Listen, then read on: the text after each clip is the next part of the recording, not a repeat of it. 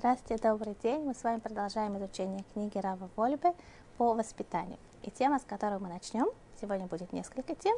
Первая тема – это когда ребенок, мальчик или девочка, ну, снова речь о мальчике, потому что они ходят с папой, девочки больше с мамой, но они могут, они, конечно, с мамой, но ребенок идет в синагогу.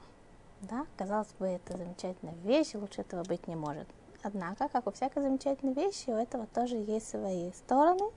Да, не бывает э, только чего-то очень хорошего, чего нет э, теневой стороны. И, конечно, у этого тоже есть э, э, аспекты, которые нужно учитывать, когда ребенок идет в синагогу. Итак, самое первое, что нужно нам помнить всем, это ребенок идет в синагогу, это должно быть событие. Не так просто, что Бывает, конечно, такое, что мама устала, да, или она хочет отдохнуть, например, после целого дня приготовления к субботе, и она говорит, ну возьми его в синагогу, чтобы он мне тут не мешал, или чтобы он не крутился под ногами. И папа берет в синагогу своего малыша, ни папа, ни малыш не готовы к этому походу. Папа нет терпения смотреть за ним, у малыша нет терпения находиться в синагоге, потому что он не понимает, что там происходит, он не слушает то, что говорят, он не ориентируется в молитвеннике, естественно, маленький ребенок не отец, и, конечно же, он не молится. Что он делает? Он начинает мешать другим.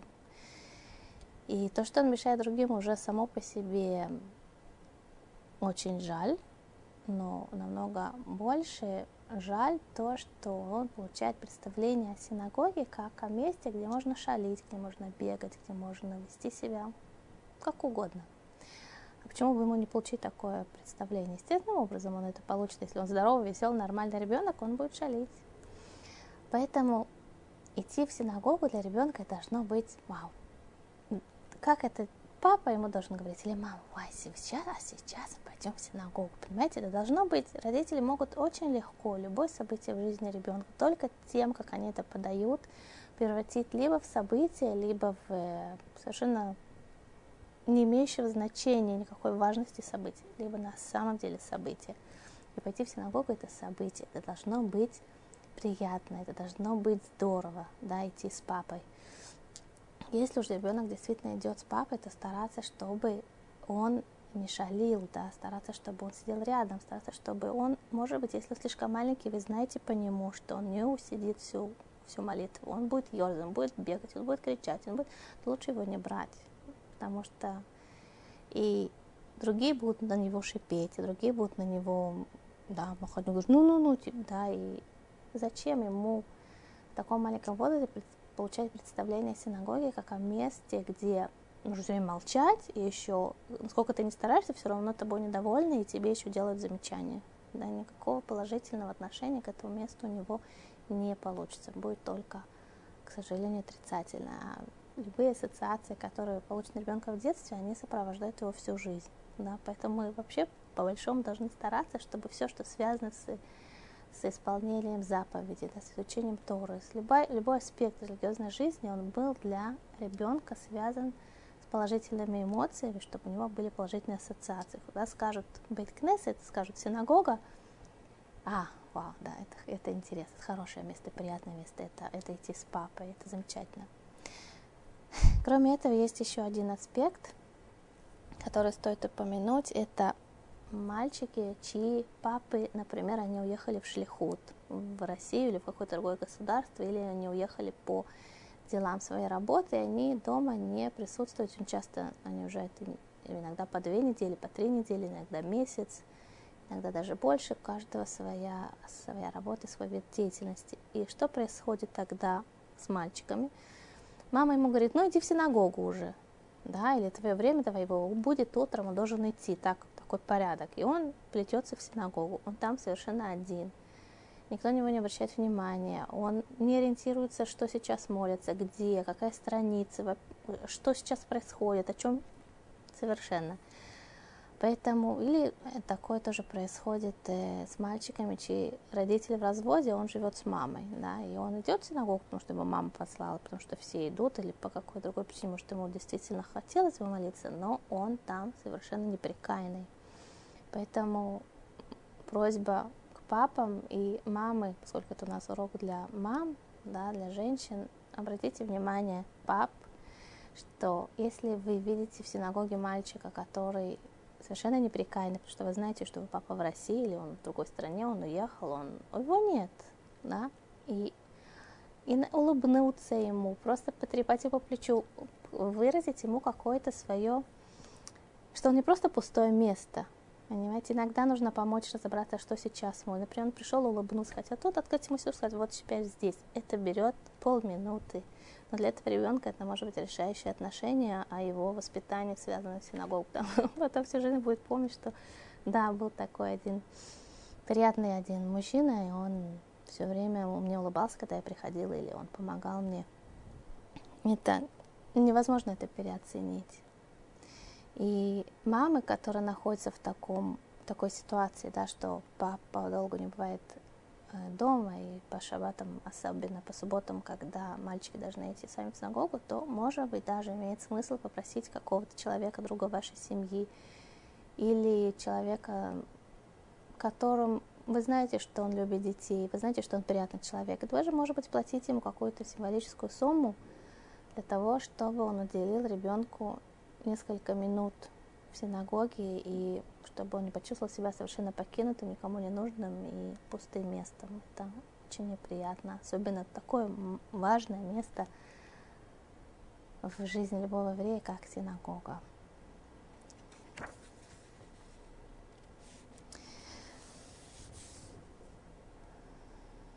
Да, бывает, тут Равольба пишет еще такой момент, что папы должны смотреть Иногда папа бывает настолько сами погружены в молитву, что они не обращают внимания. Дети иногда Роша Шана. Если трубят шафар, и часто бывает, что не всегда, ну не, не часто, но бывает такое, что не получается с первого раза протрубить.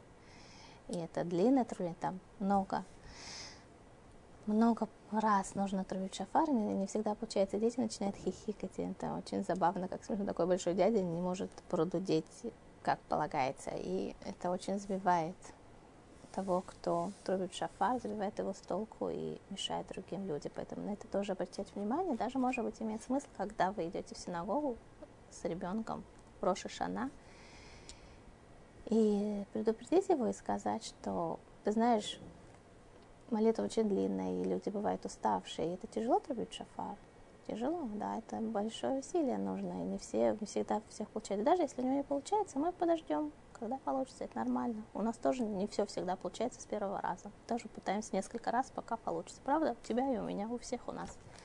То есть такое бывает, мы будем ждать и не будем смеяться никогда над тем человеком, у которого что-то не получается. Да? То есть вы попутно научили его правильным чертам характера и спасли ситуация, которая могла бы быть очень неприятной и нежелательной. Теперь то, что касается... Сегодня у нас, да, так построен урок, что мы будем говорить о нескольких темах, которые нескольких, как сказать, э, аспектов жизни ребенка, которые не связаны напрямую, но связаны тем, что они аспекты жизни ребенка. И следующий аспект – это место учебы для ребенка. Особенно сейчас речь идет о мальчике, поскольку для них это имеет решающее значение в том плане, какими бней Тора, какими учениками они вырастут, и как они, с чем, каким багажом изучения Тора они шагнут во взрослую жизнь. И Равольба обращает внимание на такой аспект, что часто бывает, что есть какой-то ешива или хейдер, какое-то учебное заведение, где довольно высокий уровень знаний, но то, как дети себя ведут, на это никто не обращает внимания. Самое главное, упор делается на знания. И Раволь в своей книге советует родителям ссылать ребенка в то учебное заведение, где преподавателям не все равно, как дети себя ведут, где обращают внимание на хорошие отношения между учениками, где нет, э, эм, не прогрессирует э, соперничество. Бывает очень учебное заведение, где силен дух соперничества. И для некоторых детей это бывает нормально, да, они в этом чувствуют себя как рыба в воде. Но не для всех людей, для многих детей это может быть э, сложно довольно-таки. Поэтому, если вы знаете, что ваш ребенок, он не выдержит такого духа соперничества, обязательно надо стараться определить его место, где ему будет комфортно как человеку, не только как ученику, да, потому что это, это люди, и нужно обращать внимание на их воспитание только на уровень знаний. Кроме того, что учебное заведение должно подходить по уровню знаний ребенка, да, он еще должен подходить ему вообще по уровню. И приведу вам пример одной семьи, где они стали соблюдать э, заповеди, и у них уже был мальчик перед подросткового возраста, как раз перед э, Ишивак, ну, можно сказать, подросткового роста, перед э, Ишивактана, да, и, и родители стали соблюдать заповеди, и ребенок вслед за ними тоже – и они послали его в Ишивактана, да, в Ишива, не в высшая степень Ишива, а для мальчиков этого возраста. И, может быть, по уровню знаний он бы и вытянул, да, этот мальчик, поскольку он довольно был способный и он был сообразительный. Но, с другой стороны, по уровню соблюдения заповедей, по вообще религиозной жизни, он еще не мог находиться в такой в таком учебном заведении, где находятся дети с самого раннего возраста, привыкшие к этому, да, то есть и к молитве, и к тому, и к... Все для него еще было ново. И, конечно, напряжение было для него очень большим, и он не выдержал этого, он ушел из этой шивы, и в результате он вообще перестал соблюдать заповеди. То есть, если бы его послали в место, может быть, не таким высоким уровнем изучения Торы, да, может быть место, где, которое более снисходительно относится к тому, что мальчику тяжело и сложно, и он еще не до конца сориентировался в новой для него среде, он бы намного больше выиграл, он бы намного ему было легче и комфортнее войти, влиться и потом уже находиться в этой среде. Но пока это было сделано без учета того, что с ним происходит на самом деле, и где на самом деле находится его внутреннее я. И, конечно, он не выдержал. Поэтому надо на этом обращать внимание. Даже если вам люди вокруг советуют, говорят, ты что, посылай обязательно, нужно обязательно посоветоваться с человеком сведущим, с раввином, который понимает, разбирается и, и пользуясь его советом, напротив, даже если вам кажется, что он может достигнуть большего, но лучше не ставить в условия, где он может сорваться. И ребенок по своей природе, он любит учиться. Да? Каждый ребенок, он рождается с таким ецером, да, как сказать, потребностью, потребностью изучать этот мир – если эту потребность в нем не задавили, когда он был маленький, да, если на его вопросы отвечали, если помогали ему и давали ему возможность исследовать этот мир, да, не кричали на него, не трогай, положи, что ты смотришь, закрой, убери, встань, сядь, да, а давали ему расти, развиваться и развивать свои интеллектуальные способности, изучать этот мир, то его любознательность, она и распространяется на учебное заведение, в котором учится.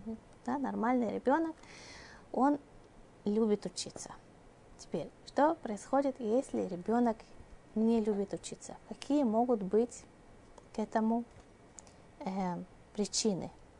Да? Одна из причин, то, что мы сейчас уже заговорили, это воспитание.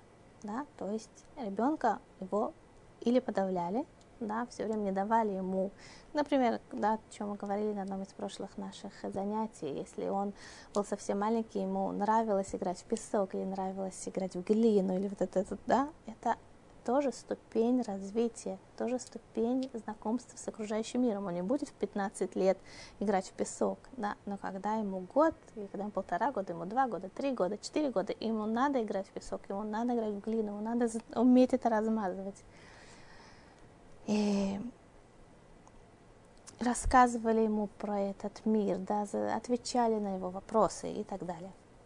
И кроме этого, не, он не рос с, с ощущением того, что он не понимает.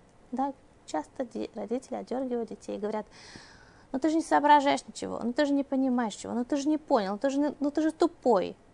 Да? Как вы хотите, что ребенок, который услышал тонны таких замечаний в течение своей жизни, пошел в учебное заведение, где требуется высокий уровень знаний, высокий уровень выживаемости в большом напряге изучения нового материала, и он там себя комфортно чувствовал, и он думал, что он сможет.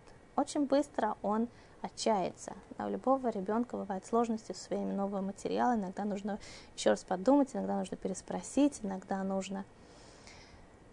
И если у ребенка есть багаж, да, что на протяжении его лет, его развития, ему давали возможность понять вещи самому, да, ему давали выбор. Когда он задавал вопрос, родители с ним готовы были это обсуждать. Или говорили, ну, а ты как думаешь? да? Какой у тебя вариант? Есть разные варианты. Может быть такой вариант. Какое у тебя мнение? Понимаете? Развивали его, то тогда ему будет намного проще.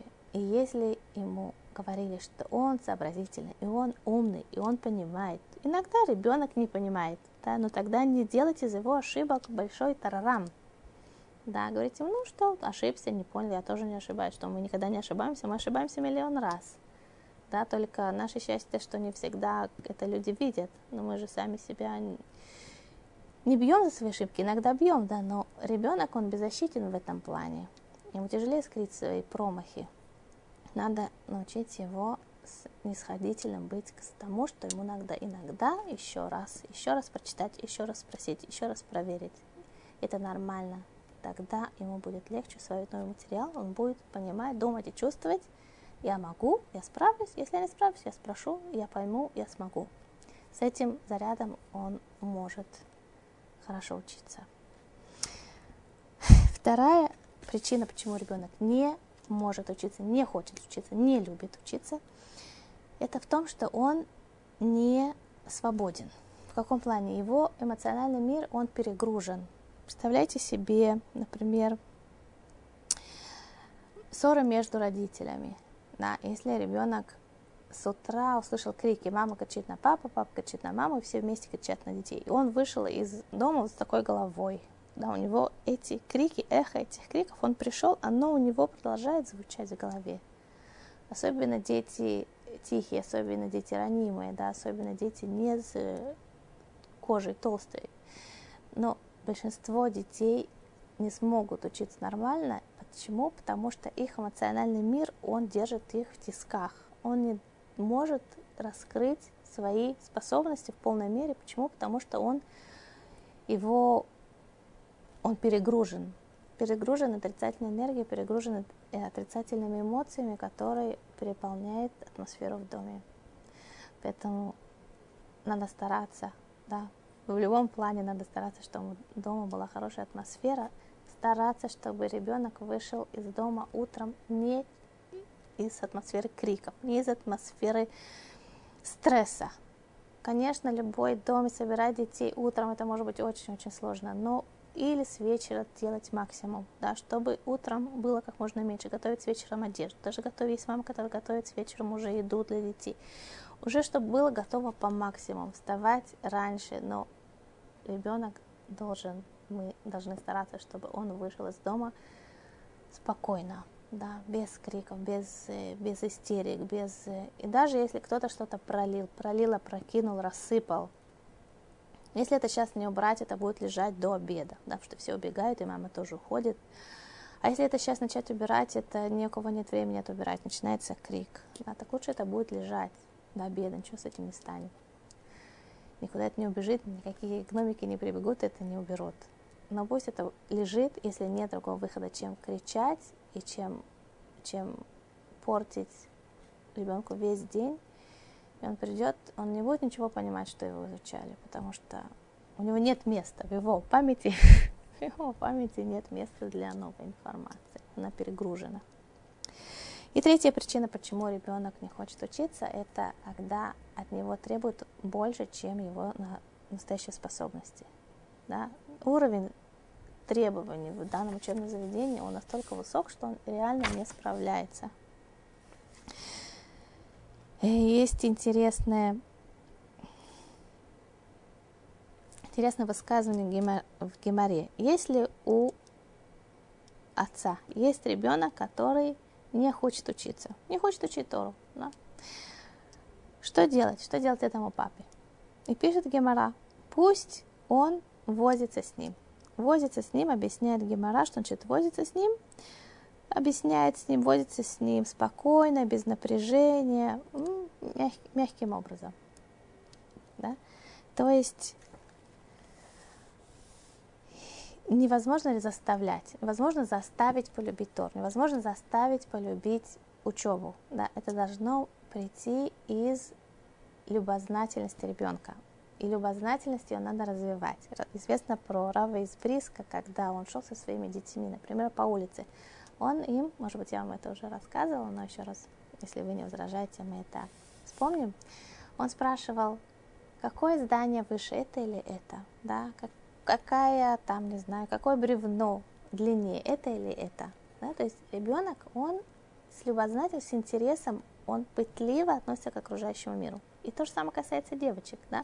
Например, у мамы осталось там, да, в кастрюле что-то. И есть две миски, большая и маленькая. Смотрите, ты думаешь, это войдет сюда, или ты думаешь, это войдет сюда, да. То есть ощущение объема, это тоже развивает математические способности и логику. И все такие вещи, то, что касается мамы и дочки, то, что касается хозяйства на кухне, это просто необыкновенная возможность развивать и логику, и мышление. И то же самое касается мальчиков. Любая вещь, которая есть в быту, в окружающем мире, в парке, на улице, на реке, миллионы есть возможности, как разговаривать с ребенком, чтобы он научился, ему было интересно познавать этот мир, потому что изучение геморры – это способ познать этот мир, более глубокий. Но там, что, то, что происходит в геморре, это различные ситуации да, между людьми. С, так, так, это логика, это, это интеллектуальное развитие. И мальчик, который привык к этому, к такому ходу мышления, к такому отношению к миру, ему будет намного легче учиться. А тот, кто у него действительно нет способности для этого, так папа должен с ним он написан здесь, интересно, Мидгальгели то, по, если это настоящий перевод, не дословный, да, я сказала возиться с ним, пусть он возится с ним, но настоящий перевод это крутиться с ним, да, крутиться с ним. Так, в-русски как мы используем слово крутиться? Ну, человек, он там спрашивает, чем он занимается? Ну, там крутится, там крутится, да, то есть он где-то там, чего-то там крутится, в общем. То есть использовать какие-то небольшие возможности. Там немножко получили 5 минут, а там спросили вопрос. Есть э, такая возможность, иногда спрашивают вопрос мальчика, например, э, э, его велосипед, и был, например, два мальчика, и был велосипед, и вот один у него взял, и он его потерял, велосипед. Или он взял этот велосипед и продырявил колесо, да, и так далее. То есть та же ситуация, которая есть в геморе, рассматривается между э, инструментом каким-то, топором или пилой, который один сосед одолжил другого, и что-то с этим стал. То же самое можно сделать для, э, для велосипеда или для каких-то игр, которые он взял и сломал. Но когда это переведено на язык детей, на, на понятия, которые близки к этому намного легче им, и вдруг он понимает, что он может потому что он соображает, и, так сказать, сказать, а ты знаешь, это мнение, то, что ты сказал, это приводится в геморе, давай посмотрим, как это в геморе. И вы его возвращаете в гемору, и он вдруг обнаруживает, что ему интересно то, что там происходит, потому что это было переведено на его язык. Это как э, притча Раби Нахмана Бреслова, да, что был, помните, вы знаете, это есть, э, был один э, сын царя, и он сошел с ума. И он решил, что он петух, да, или там индюк, он залез под стол и там кукарекал. Никто не мог его вылечить, никто не мог его убедить, что он не петух, и давай уже вылезай. А кто смог? Тот, кто залез к нему под стол, и там начал с ним кукарекать. Да, и он сказал, я тоже петух, давай вместе кукарекать. И они сначала вместе кукарекали некоторое время, а потом сказал, ты знаешь, хоть мы с тобой петухи, но мы не обязаны клевать зерна с пола, мы можем их клевать с тарелки. Он говорит, ну давай клевать с тарелки. Потом говорит, даже что мы с тобой петухи, но не обязаны сидеть тут с тобой без одежды. Мы можем быть петухами, которые сидят в одежде. Ладно, давай оденем одежду. Одели. И так постепенно, постепенно, постепенно он с ним вылез из-под стола. И как мы можем использовать это? Мудрость этого здесь. Мы с ребенком, мы опускаемся на его уровень. Да, мы общаемся с ним понятными ему э, понятиями, оперируем вещами, которыми он сталкивается каждый день, отношениями, которыми он сталкивается каждый день, предметами, которыми он сталкивается каждый день. Да? Не бык, который, который там, который он в жизни не видел быка, понимаете? И тогда мы его постепенно, постепенно, постепенно поднимаем и говорим, вот это то же самое есть в Торе. И это может для мальчика быть переходным моментом, он поймет, что он это соображает. И мамы тоже могут об, обговаривать это со своими сыновьями. И это будет и для мамы, и для мальчиков. Это будет, может быть, э, вещь, которая намного обогатит не только изучение Тора, но и ваши отношения и новую грань даст вашим отношениям, вашим разговорам. Что еще? Какой характерный момент? Тоже есть дети, которые способны, способны по-настоящему, но они не выносят, когда учеба идет в напряжении. Они не выносят в напряжение совершенно. Да? И даже если по своим способностям они могут учиться много, но они не выносят напряжение, не выносят жестких рамах, они просто, им нужна свобода, да? то посылать их в учебное заведение, которым, которое не подходит для них, это для них это просто их уничтожить, просто убить у них желание учиться. Да? А бывают дети, которые действительно не могут учиться столько, реальным образом не могут столько учиться, потому что уже с Ешива с маленькой Ешивы есть три седера, они должны учиться до позднего вечера. То есть стараться искать э, учебное заведение, которое будет подходить не только по уровню знания ребенка, да, мы уже сказали, по уровню знания должно быть подходить ему по уровню, по его успеваемости, да, чтобы это не превышало его способности, но и по его характеру. То есть учебное заведение с очень жестким контролем, с очень жесткой системой, с очень... Оно не подойдет ребенку, которому нужно много свободы, много-много творчества или много себя выражать. И он не, не терпит, когда на него давят. Да? То есть более мягкий климат ему нужны, более э, рамки, которые будут гибкие в отношении к нему, когда, чтобы он смог там вообще существовать, развиваться и расти как изучающий Тору есть у э, один из мудрецов сказал, что Всевышний нас любит как как родители, которые любят своего единственного сына, который родился у них на старости лет. Да? Есть в этом большая мудрость. Почему, чем отличается отношение родителей, когда ребенок родился у них на старости лет, и ребенок, который родился у них, когда они еще молоды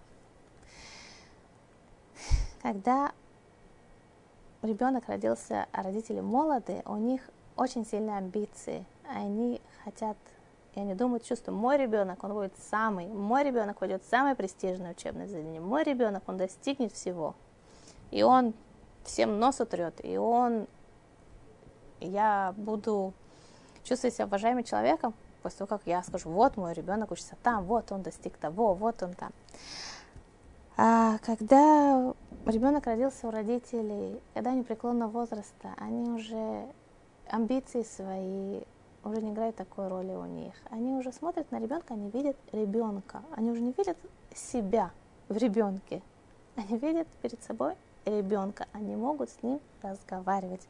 Они могут его слушать, да, потому что их уши не заложены собственными высказываниями, собственным мнением, собственным отношением, собственными амбициями их уши не заложены, их уши открыты. Они слушают ребенка, видят его, смотрят ему в глаза и понимают на самом деле, что ребенок хочет, что ему требуется, что ему нужно. Они смотрят на вещи реально, без того, чтобы их переполняли эмоции и амбиции. И так нас любит Всевышний, Он любит нас, Он видит нас. И то же самое мы должны стараться видеть ребенка, его настоящие потребности, его настоящий уровень, да, не думать, вот мой ребенок, он должен быть самый-самый-самый-самый. А если он не подходит ему это?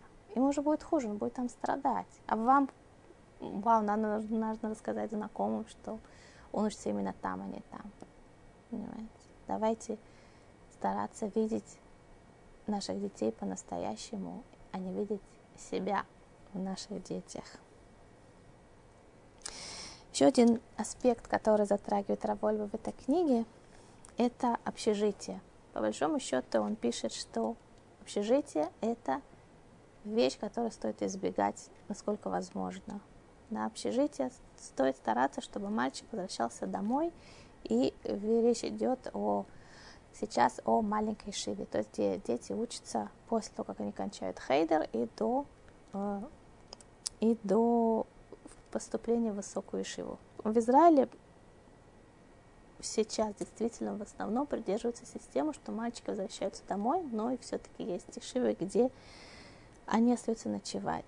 И Равольба пишет, что это очень сложно и очень много бывает сложных ситуаций, иногда настолько сложных, что потреб... последствия этих э, вещей могут остаться, оставить травму ребенку на всю жизнь, и даже до свадьбы он не оправится от того, что он увидел, получил то, что с ним там произошло. Да? Поэтому надо стараться, чтобы он возвращался домой. Дети скучают по дому, они еще дети, да? не скучают по дому, скучают по, тепло, по теплу, по близким людям. И этого нет в Ешиве, нет этого общежития, тогда они ищут этому замену. Да, и замену, которая находит, она чревата для их жизни, для их развития, для их нормальной эмоциональной системы. Поэтому надо стараться, чтобы ребенок все-таки ночевал дома. Если по каким-то причинам, которые невозможно, чтобы он ночевал дома, и ребенок учится в месте, где он ночует, то нужно придерживаться некоторых правил. Во-первых, поддерживать с ним связь, да, как, как много больше, если есть возможность звонить, и чтобы он звонил, и чтобы он чувствовал, что есть связь с домом, что не то, что он уехал и все, и как будто он пропал, исчез с горизонта родителей до, до того момента, как он зашел в дом. Он не пропал, и посылать ему, и интересоваться, то есть чтобы он чувствовал, что связь с домом существует. Кроме того, он, вот он пишет Равольбы, если ребенок учится в, малень... в, нише Ишиве, да, Ишива Ктана, далеко от дома и находится в, в, в общежитии, то дома должны, должны все время поддерживать и проявлять любовь и связь с ребенком. И когда ребенок возвращается домой на субботу, дом это должен быть праздник для дома. Должен быть праздник. Вот он пришел, да, вау, мы все соскучились, все должны прибежать, все должны его увидеть, все должны проявить восторг по поводу того, что он приехал. И вещь, да, что, что сопутствует, что сопровождает человека в течение всей его жизни. Это только любовь. Так пишет Равольбе. И у нас скоро Пурим, хотя не знаю, когда вы видите эту запись, но в любом случае это актуально в любое, любое время года. Когда, помните, когда Эстер, она пришла к Ахашвирошу, да, когда Мордыхай ее послал, что она должна пойти к Ахашвирошу, и она остановилась у входа в, да, Хацара Пними, да, внутренний двор, она остановилась на пороге, да, ухода во внутренний двор, и она ждала, если он, да, протянет ей свой жезл, и она сможет войти, да. И она сказала, как она к нему обратилась, им мацати хен бейне мелах, им аля мелах тов, да, и говорят наши мудрецы, она говорит, если я нашла, если я нашла милость в глазах, и если, да, если это хорошо, по-твоему. То есть она ему сказала практически две одинаковые вещи. Но она оба раза начала эм, им, да, если в переводе. Но и буква, которую она использовала, это эм, это алиф мем. Да, это эм, на иврите это мама. И о чем говорят э, комментаторы, что по-моему, это говорит Мара, если я не ошибаюсь.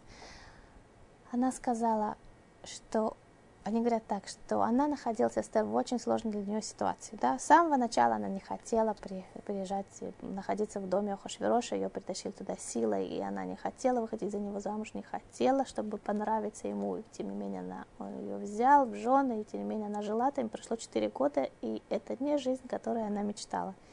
Она чувствовала себя и могла чувствовать себя очень очень, очень плохо ей там было, да? И что, и когда, вот помните этот э, перек Кавбет, который она сказала, да, который написала Эстер, который читают в пост, пост Эстер, да? Кили кили лама завтани, Всевышний, почему ты меня э, покинул, она была сирота Эстер.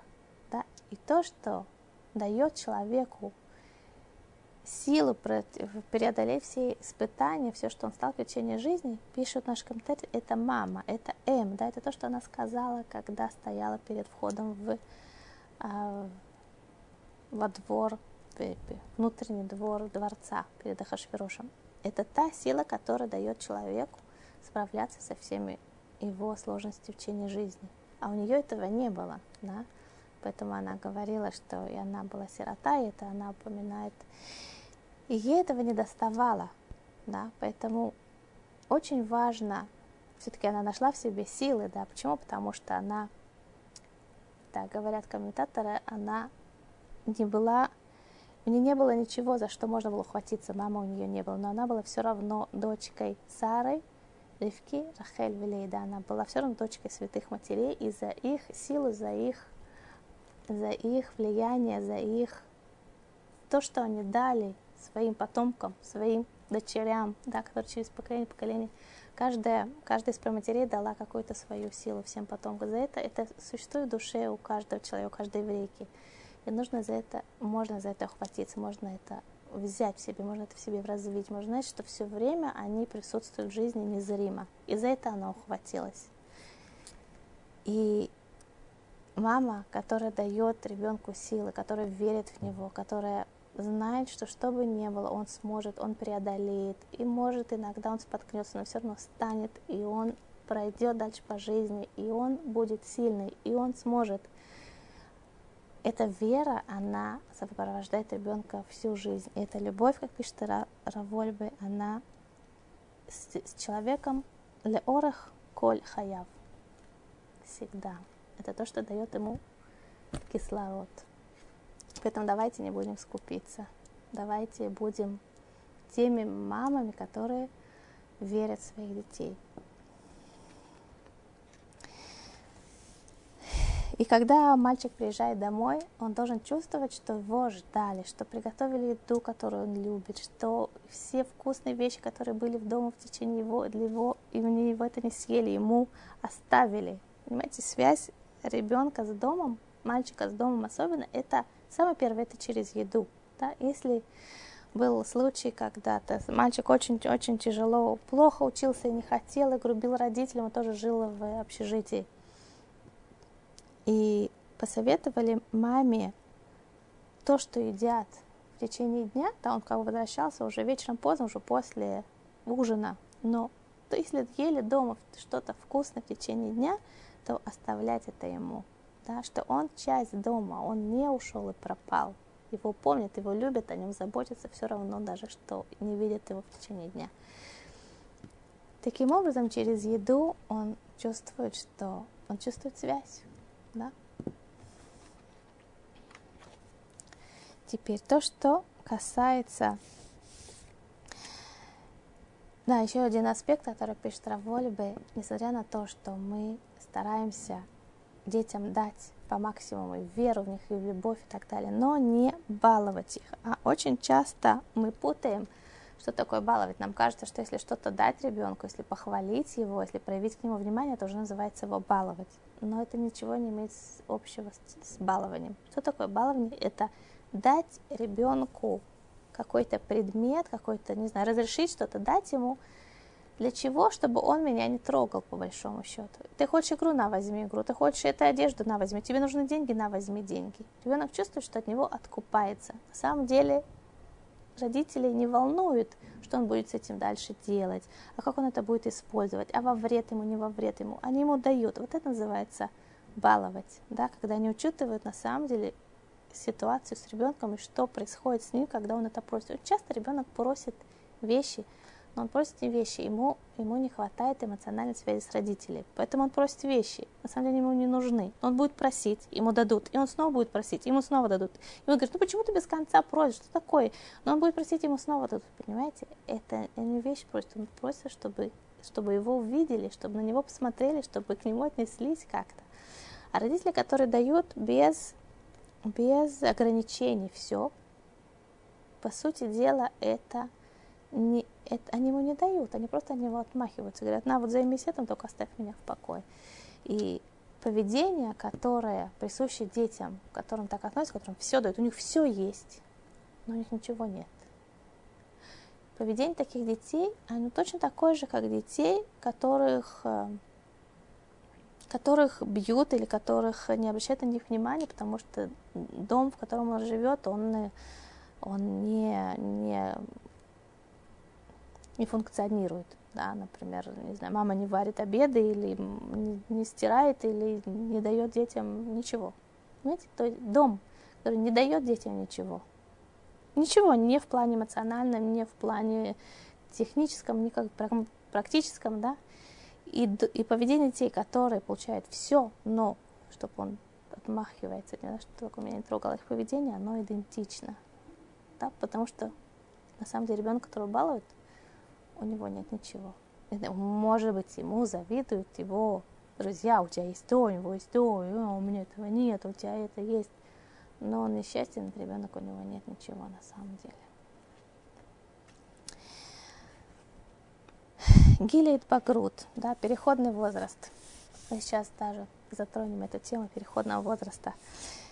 И очень часто родители пугаются, переходного возраста, что за этим стоит, а что за этим кроется, а что сейчас будет. Да, мы настолько наслышали, наслышаны советов, страхов, сомнений, ужасов при переходном возрасте, что по его приближении родителям уже становится немножечко неважно. На самом деле, тема переходного возраста, она, как и любая тема, связанная с воспитанием, она немножко вышла из своих пропорций. Да? не все дети бурно реагируют на переходный возраст. По большому счету, если в течение всего процесса роста ребенка родители были с ним в хороших отношениях, проявляли к нему внимание и участие, и разговаривали с ним, и учили его делиться тем, что с ним, и делились своим, и помогали познавать мир. А он был частью их жизни, и он чувствовал это, не надо было это доказывать ограничивали в том, что нужно ограничивать, проявляли интерес и заинтересованность, понятно, да, то этот процесс, он не обрывается в переходном возрасте, он, он перетекает плавно в переходный возраст, и тогда становление, развитие личности в том плане, как да, появляются новые планы, новые грани становления личности в переходном возрасте, они тоже гармонично продолжают развиваться. Да? И бывают дети, которые нормальные дети, которые проходят переходный возраст гладко и плавно. И бывают дети, которые по большому счету тоже проходят гладко и плавно, но бывают иногда срывы, они более эмоциональны, они, более, они легко возбудимы, они нетерпеливы, они ко всему относятся критически. Да? Но это не страшно. Да? Если родители развили в себе способность справляться с этим, они не пугаются, они не начинают ой, что-то происходит, как ты смеешь так разговаривать, как тебе не стыдно, да? Они умеют управлять этой ситуацией, умеют управлять своими эмоциями и могут видеть в этом ребенке, который ведет себя плохо, или он, ему все надоело, он с чем не согласен, да, они видят внутри этого ребенка, которому все-таки нужна также участие родителей. Ему нужно участие, ему нужно, чтобы услышали его мнение, ему нужно, чтобы проявили уважение к его чувствам, нужно, чтобы его поняли. Да? И, и это все ему можно дать. И не значит, что ему нужно его одарить и дать ему в техническом плане. Я имею в виду, ему много можно дать в эмоциональном плане. Даже что он чувствует себя часто запутанным, у него возрастает э, критика, критика по отношению к месту, где он учится, критика по отношению к тому, как его воспитывают. И это нормально, да? До этого возраста ребенок все, как его воспитывали, воспринимал как, как погоду, как данность. Да, в какой-то момент он начинает сравнивать, начинает сравнивать этот дом, в котором растет, и другие дома. И он видит, что там так, а там так. Да? И родители это часто пугает, он чувствует себя униженным после всего, что я ему дала, после того, что мы с ним его сделали, ты так говоришь с нами.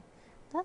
Но к, к любому вопросу, который ребенок поднимает, можно к нему э, обсудить это совершенно здраво, совершенно трезво, реально, спокойно. Да? Есть разные аспекты у любой вещи. Да? Это дом так, у них это так построено потому, что у нас это так, мы к этому относимся так. Я не говорю обсуждать это ребенком, когда ему 5 лет или 7 или даже 10.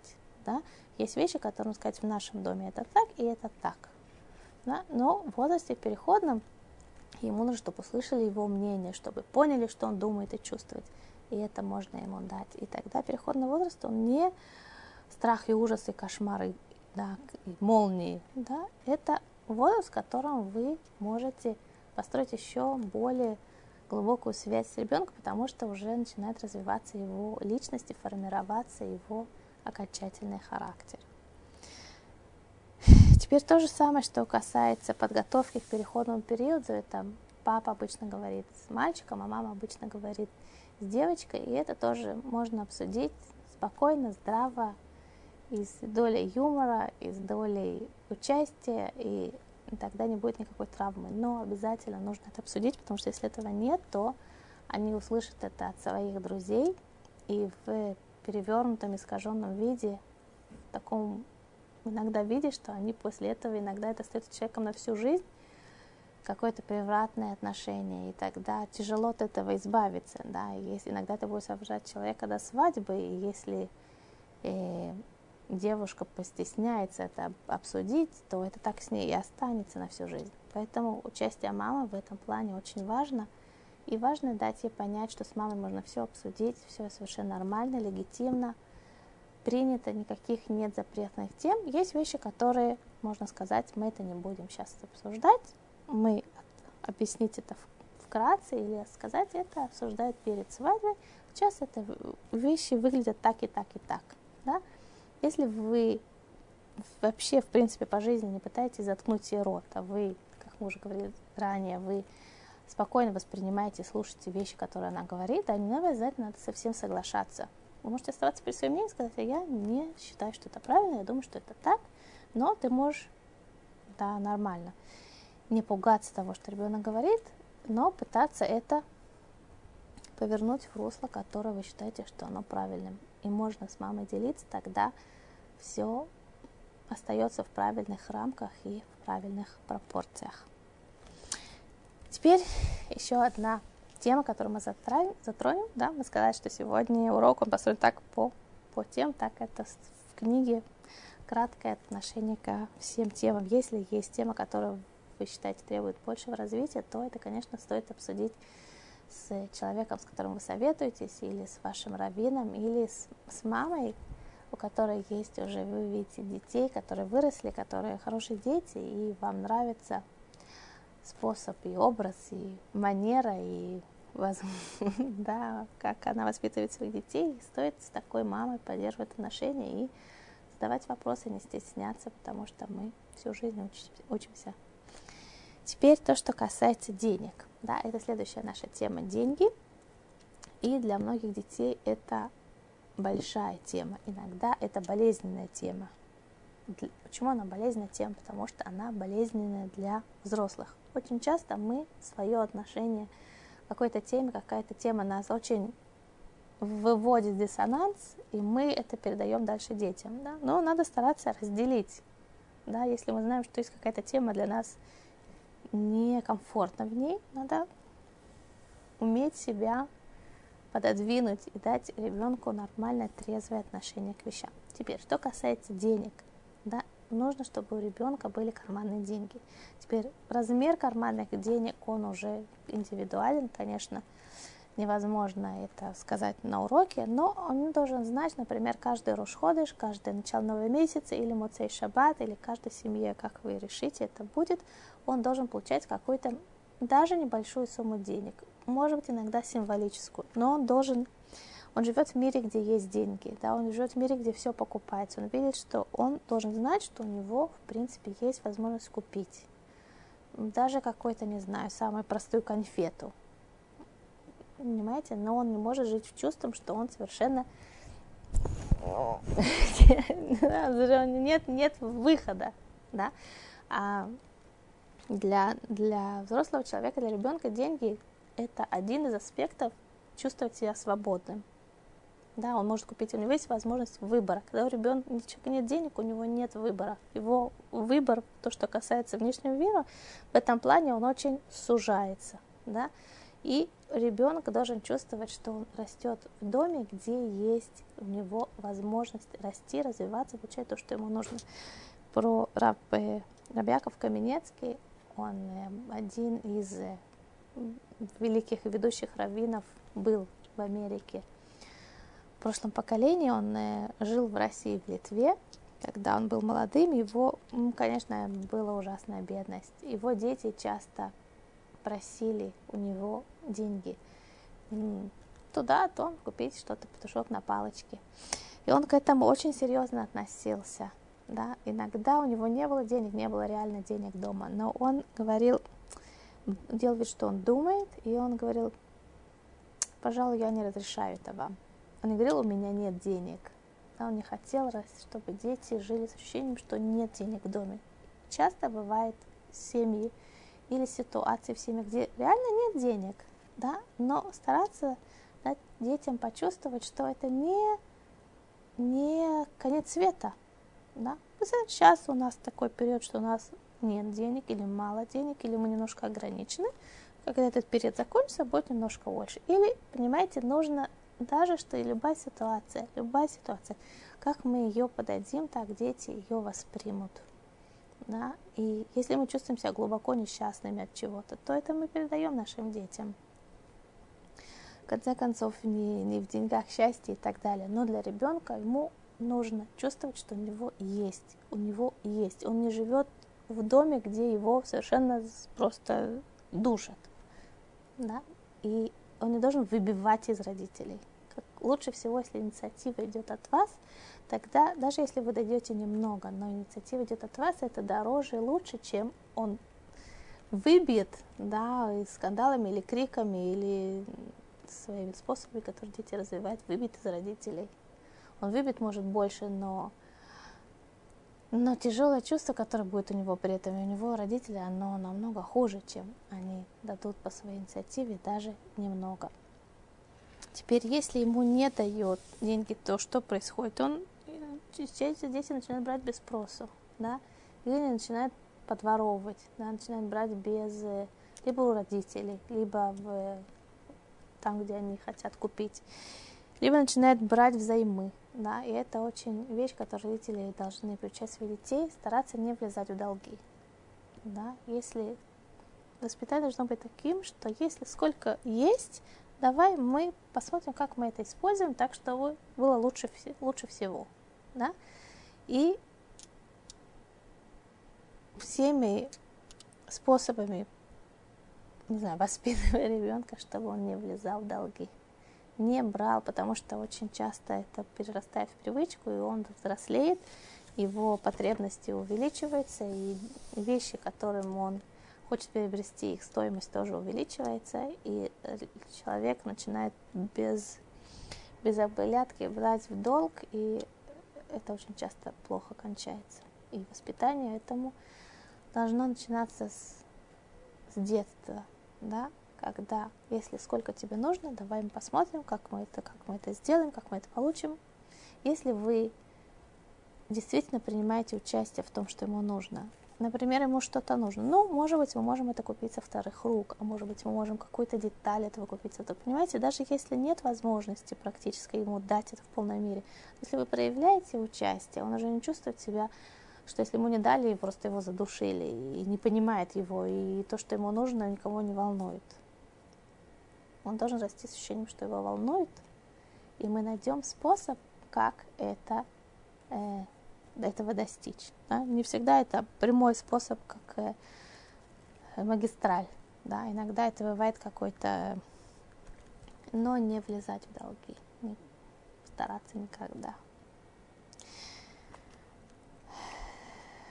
Теперь тема, которой мы сейчас коснемся, это, это последняя тема. Это то, что касается нам, мы уже выросли маленькую шиву и большую шиву, да, то, что касается долгов, это уже касалось также и уже девушек и юношей, которые уже подросли, теперь они у нас, начинается тема шатухи, да, начинается тема знакомств, начинается этот момент, который тоже нужно знать, как к этому относиться правильно. И так пишет Рав Вольбе. Невозможно человеку указать, в каком возрасте он должен начинать шедухим. Да, если приходит молодой человек и говорит, что я хочу жениться, и он уверен, что ему нужно жениться, не стоит его отговаривать, говорить, нет, ты не женись, нельзя, потому что человек сам по себе знает, и это его право. С другой стороны, если его родители уже уговаривают, чтобы он женился, а он говорит, что он еще не готов, да, то давить тоже не стоит в этом плане никогда. То есть человек, он обладает свободой выбора. И то, что родители привыкли или думают, что они могут надавить на ребенка, привязать свое мнение, в этом это, это действительно решение на всю жизнь. Надо очень уважительно, очень чутко относиться к тому, что человек сам для себя решает. И рассказала мне недавно одна женщина, ее мама хотела, чтобы она вышла замуж. Это было еще в России, в одном небольшом городке.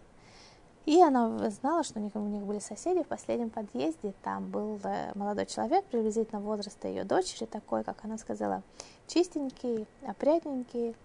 И она решила, что это подходящая пара для ее дочери, и они будут... Э, это будет хорошо. И поскольку девочка, девушка была, ей была, она была довольно молодая, достаточно, и она привыкла подчиняться маме. И она подчинилась ей в этом. Да, но чистенький, опрятненький, это было не то, что она искала своему будущему мужу. Но мама настаивала, и она вышла за него замуж. И она развелась с ним через полтора года.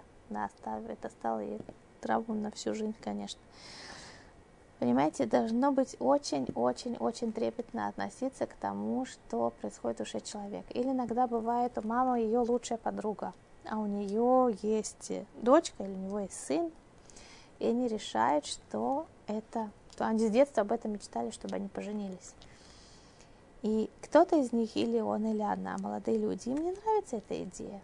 Ну, не нравится им эта идея, не хотят они за это человека идти замуж или жениться на этой девушке. Но тут уже столько вокруг людей, которые заинтересованы в этом. И его мама, и ее мама, и все, и папа, и туда-сюда. И человек иногда бывает недостаточно не, не находит себе смелость разрушить эту иллюзию, сказать, а мне не нравится этот вариант. Или даже он это говорит, но его говорят, не, ну ты не знаешь, когда начинает семья, начинает его уговаривать. Не уговаривать. Не уговаривать. Это право человека и право его выбора, это выбор на всю жизнь. И нужно знать, что вы действительно поняли, что хочет этот молодой человек. Не поженить его или не выдавать замуж за того, кого вы хотите видеть, да, а за того, кого, кто действительно подходит вашим, вашему ребенку. Бывает, конечно, что у молодого человека или у девушки особенно такие фантазии какие-то совершенно реальные. Тогда это нужно с ней обсудить, конечно, можно направить, но не давить то, что касается окончательного решения, не предлагать и не навязывать того, у кого, кому не лежит душа.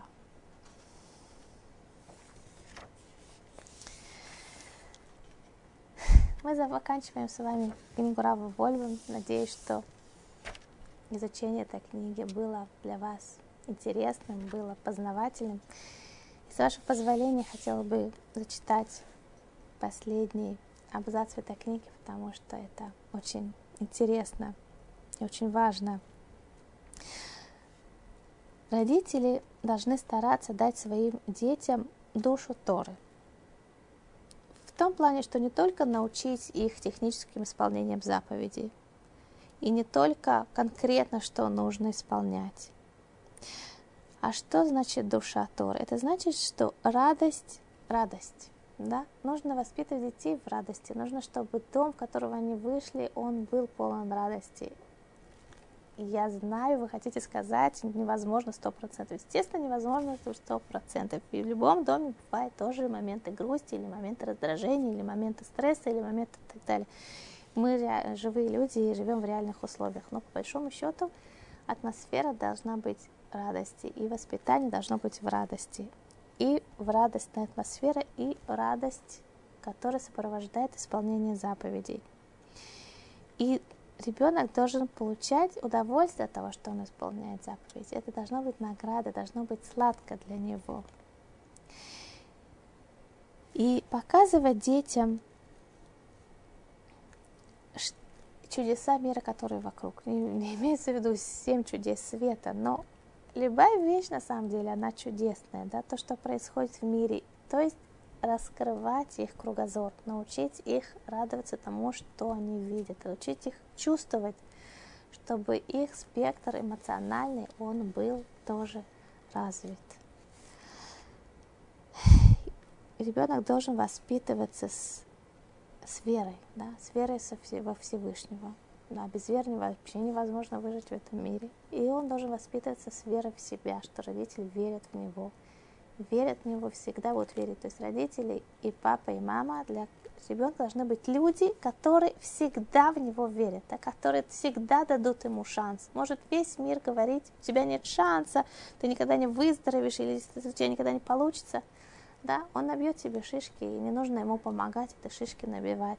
Но он должен знать, что люди, которые дают ему шанс – которые знают, что он справится, которые верят в него, что он найдет в себе силы, что он преодолеет, что он сможет, что он выживет. Это должны быть его родители. И он должен сам хотеть расти в Торе. Да, так же, как свечу, которую мы зажигаем. Тоже свечи и свет минуры, которые зажигали в храме. Да, когда зажигали? Зажигают свеч, свечу в храме, светильник – и тогда уже дал, дальше уже горел сам, уже сам поднимался пламя кверху. Тоже так же и мы, родители, должны зажечь в детях любовь к Торе, любовь к заповедям, с тем, чтобы это уже в их душе поднималось само. С любовью. Всего доброго. До свидания.